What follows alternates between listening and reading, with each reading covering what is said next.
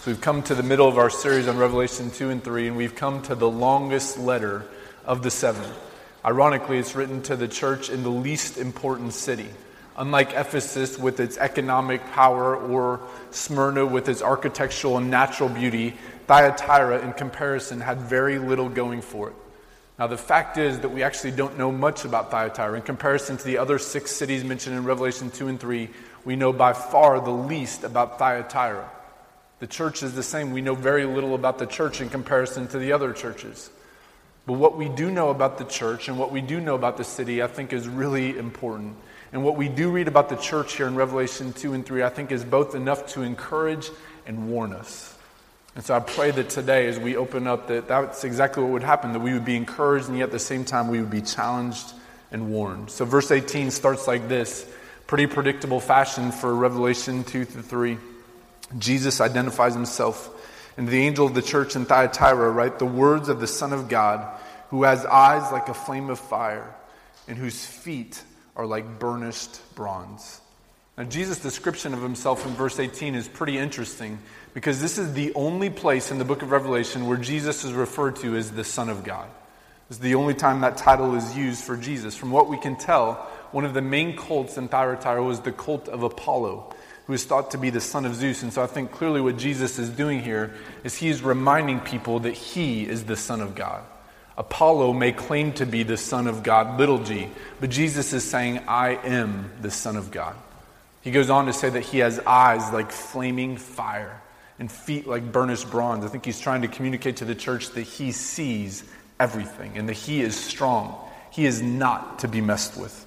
It's probably worth pointing out here that the picture that we are given of Jesus in Revelation 2 is much different than the picture that our culture, or much different than the way that our culture often portrays Jesus. Jesus is oftentimes presented like an ancient version or a precursor to the modern day hippie. And although we wouldn't say it like this, we kind of think that Jesus walked around flashing the peace sign wherever he went, telling people just to get along. But that's not the picture here in Revelation 2, is it? His eyes are like flaming fire. And I think the fact that this picture differs from much of, much of what our culture says about Jesus is a reminder to us that we must see Jesus for who he really is. Not for who we think he is or who we think he should be, but for who he actually is. As he reminds the church at Thyatira here, he is the Son of God. He has eyes like flaming fire, feet like burnished bronze. He can see everything, and he is strong. And the fact that he can see everything is both a good and terrible thing for the church at Thyatira. It's good because there are some great things happening at this church. To the credit of the church at Thyatira, there are some things going really well. Look at verse 19. I know your works your love and faith and service and patient endurance, and that your latter works exceed the first. So let's be clear here. There are some really good things happening in the church at Thyatira. Given what we're about to read in verses 20 to 23, likely we'll conclude that Thyatira was a pretty messed up church, but we have to acknowledge that first and foremost, there are some things going on here that are healthy. Jesus says four things about the church here. He likes their love, their faith, their patient endurance, and their service. These are four commendable things. The church seemingly was doing a good job of loving people and loving God. I would guess that if you were to go and visit the church at Thyatira, you probably would have liked the people. They were loving each other, they were serving each other. This would have been the type of place that you would have liked to visit.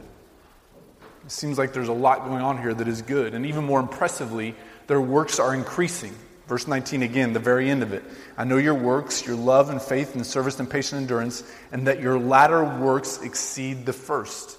So they loved God, they loved people, and they were growing in these areas. What more could you ask for? Right? They're full of love, they're full of faith, they're patiently enduring, they're serving one another. And to top it all off, they're growing in these areas. Their latter works are exceeding the first. I think it's worth ask, asking is this true of us? Are our latter works exceeding the first? Are we growing in the areas of serving one another, loving one another, faith, patiently enduring? If you've been a Christian for any period of time, are you different than you were five years ago? Are you different than you were 10 years ago? Are your latter works exceeding the first? Listen, there is something really good going on at the church at Thyatira, and we have to acknowledge that. That they are growing in certain areas. And in fact, if the passage ended right here, I would guess that we would be tempted to conclude that this is a model church. This is the type of church that we should want to be like, right? They have all these great things going for them. But in verse 20, we're reminded that they have a potentially fatal flaw. Look at verse 20. Verse 20 says this But I have this against you, that you tolerate that woman Jezebel, who calls herself a prophetess and is teaching and seducing my servants to practice sexual morality and to eat food sacrificed to idols. Now, to understand what's going on here, we probably need to understand a little bit more about the history of Thyatira. As I mentioned earlier, we know comparatively little about this city, but what we do know is really important to understanding this passage. And what we do know about Thyatira is that more than anything, it was known for its trade guilds. Now, I know that guilds is not a word that we use often, but you might think of it, and this is an oversimplification, but you might think of it as a modern day union, something of that sort. It was an association of craftsmen. And from everything we know historically about Thyatira, this is the thing that the city was best known for these associations of craftsmen. We've since found inscriptions that told us that there are all kinds of guilds in Thyatira. There were wool workers, linen workers, makers of outer garments, tanners, potters, bakers, dyers of cloth, bronze workers. You name it, in Thyatira, there was a trade association for that particular craft. Now, these guilds were important not just for business reasons, but they were also a huge part of the cultural and social and religious fabric of the city. Belonging to a guild was not required by the law, but if you were going to make a living, it was almost a necessity. This is the way that you would make contacts. This is the way that you would be considered part of the community. And so, if you wanted to make any sort of money, you almost certainly had to belong to a guild. Even if you were a Christian, it was expected that if you wanted to make a living, you would belong to a guild. If not, it would be very hard to make money and you would be a social outcast. Now, maybe you wonder, well, what's the big deal? Why would it matter that they would join a guild? Doesn't seem like there's anything wrong with that. Well, here's the issue these guilds were religious in nature. And to be a part of the guild, it was assumed, if not required, that you would also attend the guild feast. And at these feasts, each of the guilds would have a patron god. And so they would worship this god. They would engage in idolatry, and oftentimes this idolatry would turn into all forms of immorality, including sexual morality. And so, to be a part of the guild, it was expected that you would participate in these feasts. So, if you were a Christian, you had two choices. Choice number one is that you could decide, I'm not going to be a part of the guild, I'm not going to participate in these feasts. The obvious advantage of that choice is that you're obeying Christ and that you're doing what is clear on your conscience. The disadvantage is it almost certainly set you up for a life of poverty and social ostracism. The other choice you had is that you could participate in the feast and you could participate in the guilds. Now, obviously, this would be a better financial solution. The disadvantage is that in the process, you have to engage in idolatry and potentially sexual morality. At the very least, you'd be committing spiritual adultery. And so the question is if you were a Christian in Thyatira, what would you do? Now, listen, I think this is a really easy question for us to answer, right? Given that we have a nice building that we meet here, we live in a nice part of the country. We drove our nice cars here. This is a much easier question to ask, answer in theory than it is in reality. If it meant that you would almost certainly be a social outcast in every way and that you would have no money, what would your choice be? For the people at Thyatira, this was not a theoretical decision. This was a real life decision that they had to make. And I would imagine that it was a much harder decision to make in reality than it is in theory. Of course, sitting here, we can say, well, yeah, they should choose Jesus. That's easy. But would we if we were in that situation? For the believers at Thyatira, they had to answer the question do we want to do what's right and live a life of poverty and social ostracism? Or do we want to just bend a little bit and maybe even justify what we're doing and just go along with the crowd so we can make a living? You could see how this might be a tough decision. And into the reality of that tough decision stepped a woman named Jezebel. Or at least that's what Jesus describes her as here. Now, it's likely her name was not actually Jezebel. This is just a code name that Jesus was using to describe a certain type of teaching. We don't know the identity of this person. There's all kinds of theories out there as to who she is exactly. But Jesus refers to her as Jezebel, which is certainly a reference to the Old Testament character Jezebel. Maybe you remember the name. In the Old Testament, Jezebel was the Phoenician wife of King Ahab. And she led the northern kingdom of Israel astray into worshiping false gods. This is what Jezebel was known from the Old Testament for leading people to worship a false God. And undoubtedly, this is the way that Jesus is referring to this woman. He's saying that this woman, who's proclaiming herself to be a prophetess, is leading the church astray, just like Jezebel did in the Old Testament. And as we hinted at earlier, almost certainly what's happening is that she's leading them astray in these areas of trade guilds or trade guild festivals. It seems likely, what, from what we know, that Jezebel, claiming authority from God, was teaching the church that participating in these trade guild festivals was permissible. To use the language of verse 20, she was seducing the church to believe that these idolatrous and immoral festivals were okay. Now, the question is how in the world was she able to convince the church that this was okay? I think that's always a question we should ask ourselves. How in the world did she convince them? Yeah, it's fine for you to participate in idolatry. It's fine for you to participate in sexual morality. Did Jezebel just say, hey, listen, I know that the teaching you've heard in the past, I know what the scriptures say, say that you shouldn't be idolatrous or immoral, but you should just go for it? Is that what she did? Well, maybe, but I doubt it. Because that's not usually how false teaching works. False teaching is usually more clever than that. There's a reason why in Matthew 7, Jesus warns of false prophets. And he says that they will come in sheep's clothing, but inwardly they will be ravenous wolves. There's a reason why in 2 Corinthians 11, Paul warns of false teachers masquerading as apostles of Christ, and why he describes Satan as masquerading as an angel of light.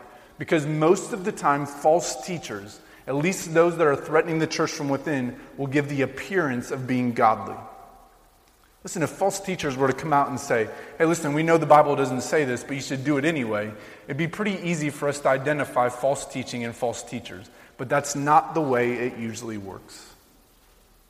When I was in college, and my friend Joshua and I encountered a group of people teaching that baptism was necessary for salvation, they didn't make the argument this way. They didn't say, hey, listen, we know that the Bible teaches that you're saved by grace alone, and we know that it's not biblical, but you need to be baptized. Trust us. That's not what they did. Instead, they went to Scripture and they argued from Scripture why they said baptism was necessary for salvation. And at first, that was why it was so difficult for me to sort out. I was a new believer. I didn't have great knowledge of the Scriptures, I didn't have great knowledge of theology. And so they were making these biblical or seemingly biblical arguments. And I was wondering, what am I missing here? As time went on and I studied the Bible more, I realized you know, what they were teaching was contrary to Scripture, undoubtedly. In fact, in retrospect, I think it's clear we're saved by Christ. We're saved by His works alone, not by our works. The Bible is clear there is nothing that you can do to earn your way into the kingdom of heaven. It's only what Christ has done. It's not our actions. For example, baptism, it's what Jesus did. That's what saves us. It's what Christ has done. It's the fact that he lived a perfect life and died on the cross.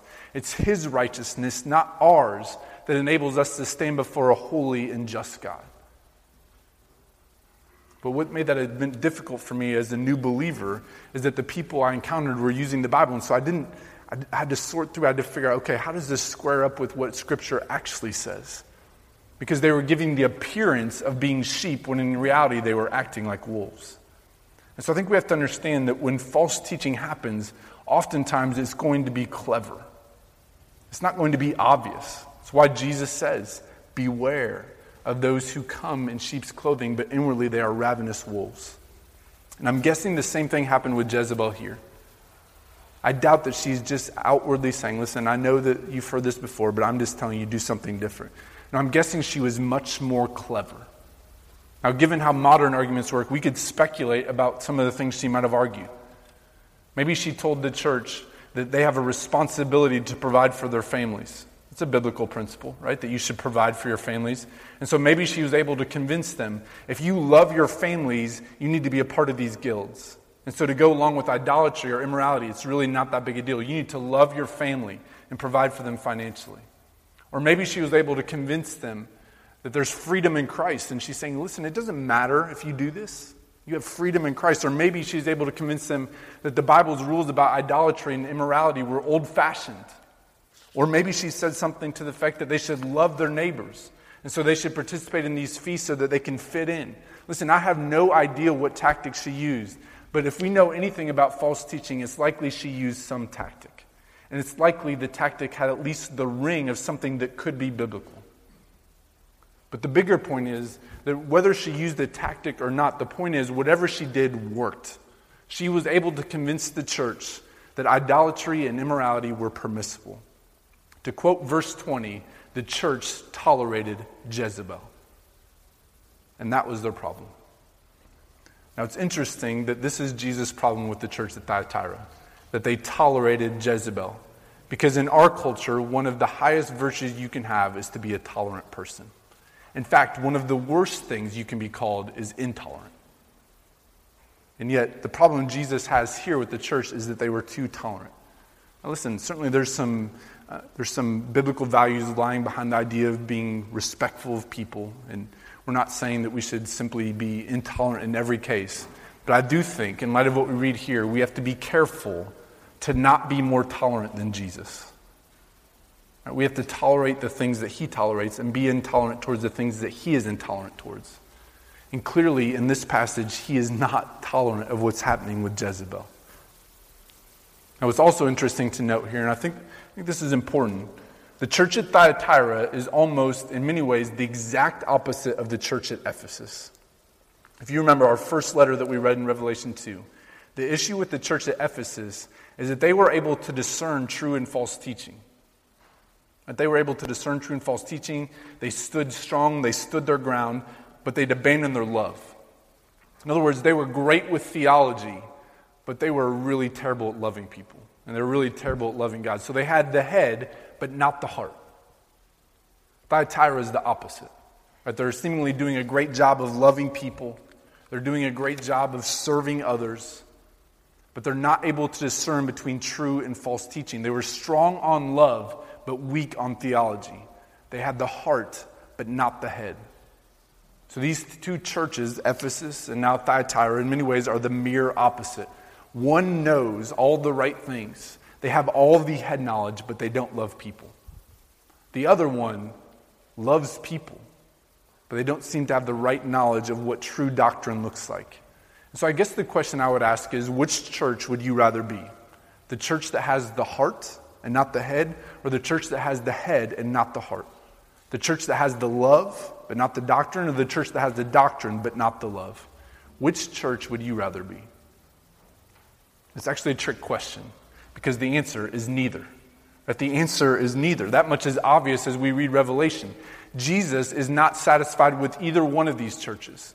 Now, the reason I ask the question, which would you rather be, is because we almost always gravitate towards one of them. And most of the time, given what I just said about tolerance, we oftentimes gravitate towards the heart part. We would much rather be known as a, a, church that is loving than a church that is theologically sound, just in general, in American churches. But listen, Jesus is clear, and this is the value of doing a series where you look at various churches dealing with various issues. Both are vital. We need both the head and the heart, we need both the love and the theology. We can't say that we need one or the other. Listen, if we go back to the church at Ephesus, it's obvious that yes, they had the head knowledge, but they lacked the love, and Jesus is not okay with that. Look at verses 4 and 5 of chapter 2. He says, But I have this against you, that you abandoned the love you had at first. Remember, therefore, from where you have fallen, repent and do the works you did at first. If not, I will come to you and remove your lampstand from its place unless you repent. So I think it's safe to say when you read that that Jesus was concerned about their lack of love. Right? He says, If you do not repent of this, I will come and remove the lampstand, which, would, uh, which we explained when we were going through that passage meant effectively they would cease to be the church. So listen, the idea of being able to have all the head knowledge but not love people, this is not acceptable for Jesus. But just to be clear, the opposite is not acceptable either. Look at verses 20 to 23 here again of Revelation 2. But I have this against you, that you tolerate that woman Jezebel, who calls herself a prophetess and is teaching and seducing my servants to practice sexual morality and to eat food sacrificed to idols. I gave her time to repent, but she refuses to repent of her sexual morality. Behold, I will throw her onto a sickbed, and those who commit adultery with her I will throw into great tribulation unless they repent of her works, and I will strike her children dead. And all the churches will know that I am he who searches mind and heart and I will give to each of you as your works deserve.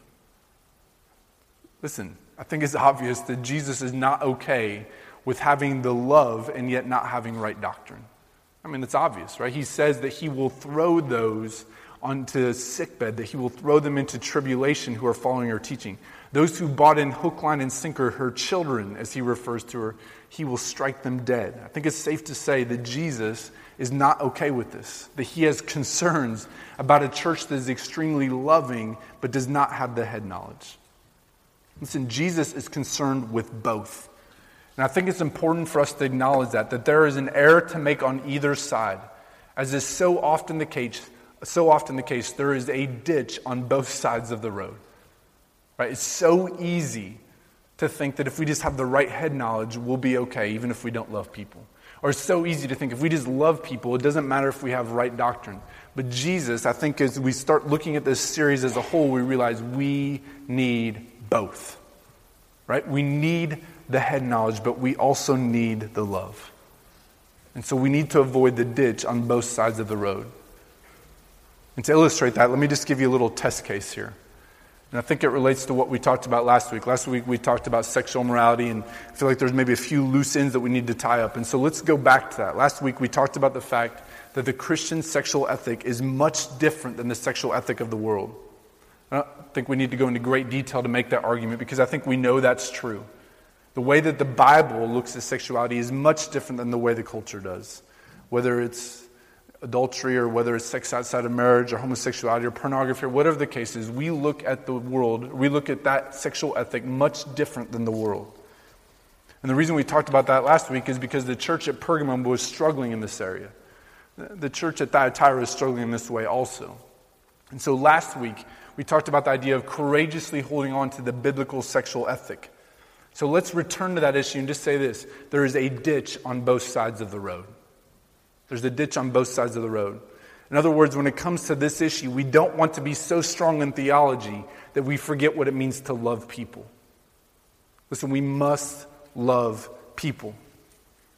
We should be a church where those struggling with sin feel welcome, where unbelievers could walk in and feel like we care about them and we are willing to hear their problems and we are willing to come alongside them. We should be a place where it's okay if you're struggling with sexual sin or sins of the tongue or relational sin, for it's okay for you to come here and feel like you would be welcome. We should be a place where those who are struggling feel like they can come. As has been said before, the church is not meant to be a museum, it's a hospital.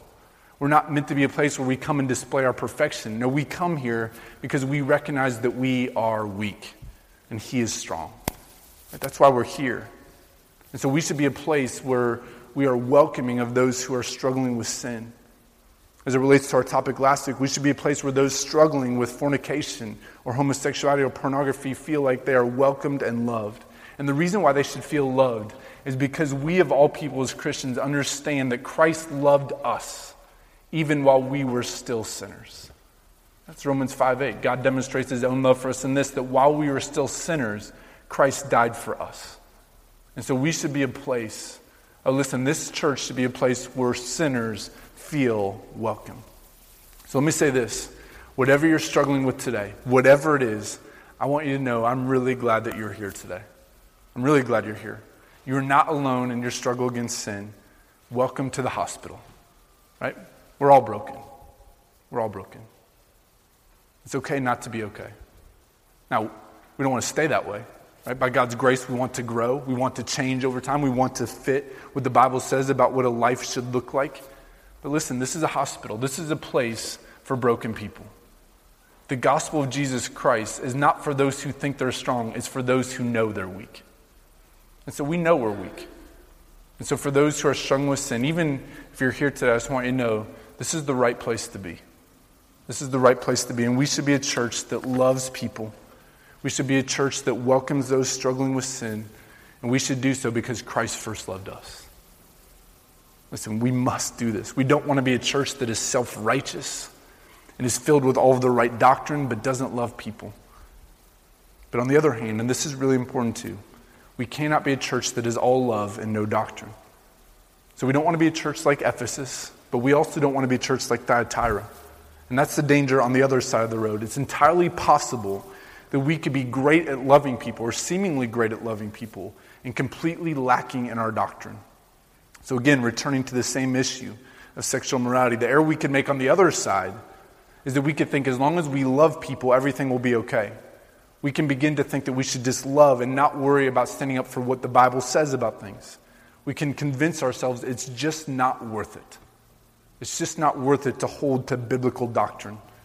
We can convince ourselves we should just love people. And so, in the name of love, we can decide, you know what, we're just not going to address biblical issues that are controversial. We're just not going to address biblical issues related to sexual morality. We're not going to bring those issues up because we know that people won't like what they say. And in fact, we might even be able to convince ourselves that it's okay for us to do some of those things because you know what? We just want to be loving people. And in the process, if we do that, we fall into the ditch on the other side of the road.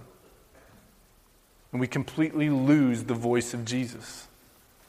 Listen, in Revelation 2, when Jesus talks about sexual morality, he doesn't say, hey, listen, if you can do this, great. If not, no problem. No, in Revelation 2, he says, if you do not repent of this, I'm going to come and make war. That's what he says to the church at Pergamum. Listen, this is a serious issue. And so we want to be careful here. We don't want to fall into the ditch on either side of the road. 1 Corinthians is clear. 1 Corinthians 6, 9, and 10 says this Do you not know that the unrighteous will not inherit the kingdom of God? Do not be deceived, neither the sexually immoral, nor idolaters, nor adulterers, nor men who practice homosexuality, nor thieves, nor drunkards, nor revilers, nor swindlers will inherit the kingdom of God. It would be a catastrophic mistake for us to turn our head the other way to sins that we're told in the Word of God will prevent people from getting to heaven. And so we have to be careful on both sides. We have to be really careful. And I know that this is an issue that we have to really work to try to straddle the, the line and make sure that we are walking in a way that is both loving and theologically sound. So, on the one hand, if we just love people, but we lose our doctrine, that's tragic. But on the other hand, if we're sound theo- theologically, but we're not loving, that is equally tragic. Listen, we must be a church that is both. We cannot be like Ephesians. We cannot be like the church at Thyatira. So please hear me. If we are a church that is theologically sound, we have all the right doctrine, but we don't love people, we have failed.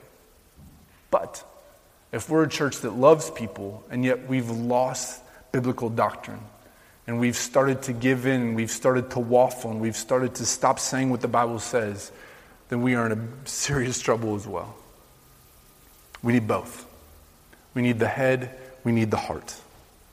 Now, how is this going to happen? How are we going to have both the head and the heart? I think the answer in part is found in verses 24 and 25. Verse 24. But to the rest of you in Thyatira, who do not hold this teaching, who have not learned what some call the deep things of Satan, to you I say, I do not lay on you any other burden, only hold fast what you have until I come. So I think this is the way, in part, that we will be able to do this by holding fast to what we have, by holding fast to the good news of Jesus Christ. The way that you are able to protect your heart from growing cold and a love for God and a love for people is by reminding yourself of the great truth of the gospel. John 3:16.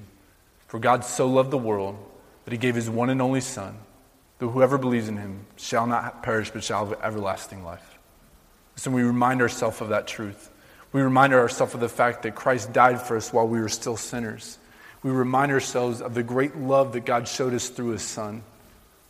As I'm convinced, as a church, we are oftentimes lacking a love for Jesus and the gospel. We've forgotten how great of good news this is.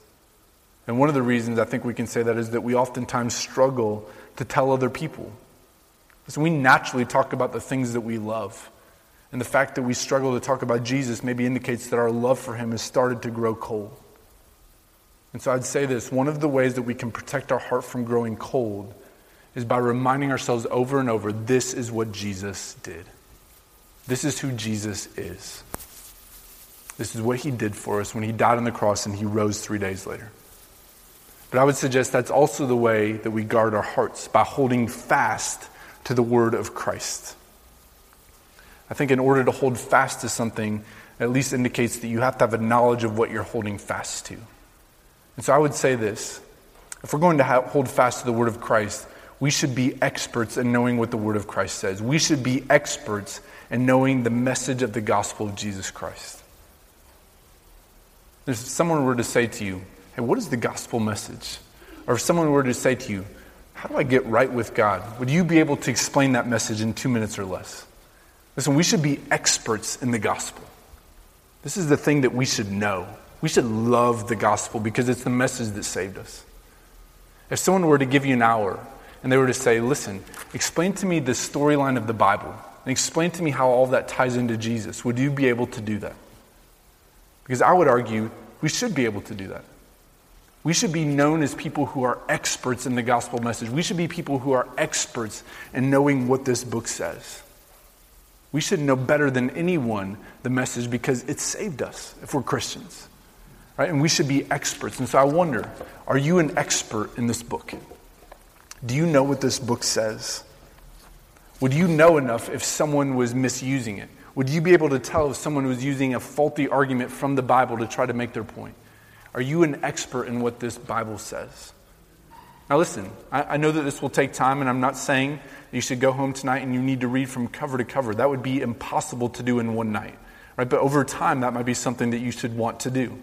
That you should want to be an expert in reading the Bible. That you should want to be an expert in knowing what this message says so that you can hold fast to the word of life so that we can hold fast to what Christ has taught us. Listen, the way to protect ourselves, both head and heart, is by making sure that we know what this word says. Now, again, it's worth noting this will not be easy. For the church at Thyatira, for them to abandon the trade guilds would almost certainly mean economic ruin. This was not easy. It would mean that they were social outcasts. The church at Thyatira was not facing persecution like the other churches. They were not facing the threat of jail, they were not facing the threat of death in most cases, but they were facing economic persecution. Listen, this is something we need to be aware of because if persecution comes on the church in America, it likely will not first be in the form of jail time or death. It'll likely first be in the form of economic persecution. It'll be in the form of people losing their jobs because they proclaim what the Bible says. It'll be in the form of tax codes being rewritten so that churches and others who are Christians might not be able to benefit.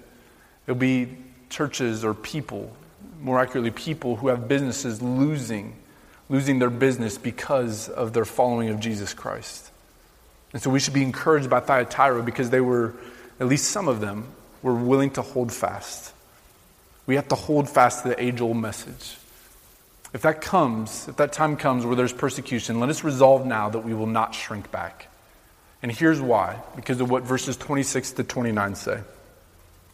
The one who conquers and who keeps my word until the end, to him I will give authority over the nations, and he will rule them with a rod of iron, as when earthen pots are broken in pieces, even as I myself have received authority from my Father. And I will give him the morning star. He who has an ear, let him hear what the Spirit says to the churches. I think this idea of ruling the nations that he talks about here is simply a reminder that we will reign with Jesus Christ, that we will share in his inheritance. And when we realize that, the treasures of this world will begin to look small in comparison. Listen, the reason why we would be willing to suffer economically for the sake of Christ is because we believe that there is a greater treasure still to come. Martin Luther said it this way We are not the heirs of some rich and mighty man but heirs of God, the Almighty Creator of all things. If a person could fully appreciate what it means to be a son and heir of God, he would rate the might and wealth of nations small change in comparison with his heavenly inheritance. What is the world to him who has heaven? Listen, if we believe this, if we believe this, that we'll share in the inheritance, then suddenly things like money do not matter as much. Because we're looking forward to that day and ultimately, we look forward to that day because we will receive him. In verse 28, Jesus says, Those who hold fast will receive the morning star. In Revelation 22, Jesus says, I am the bright and morning star. The great reward of following Jesus is that we get to be with him. He is the reward. If you are wondering, is it worth it to keep loving people? If you are wondering, is it worth it to hold fast to biblical truth? The answer is absolutely yes, it is worth it. And the reason why it is worth it is because we will be with him forever and because he is worth it. So let us do everything we can at New Hope to be a church that loves people, regardless of what they believe, regardless of the things they do. Let us be a church that loves people. That we love those who are opposed to our doctrine. We love those who are enemies. We love everyone, right? Because we understand the great love of Jesus Christ. Let us be a church that loves. But at the same time, let us be a church that is theologically sound. That we cling to the Word of God because we believe with all of our hearts that this Word is truth and that in this Word is life because it testifies about Jesus. So let us be a church that is full of love, but let us also be a church that is theologically sound. And let us do both because we love the Savior. He's our motivation. Let's pray.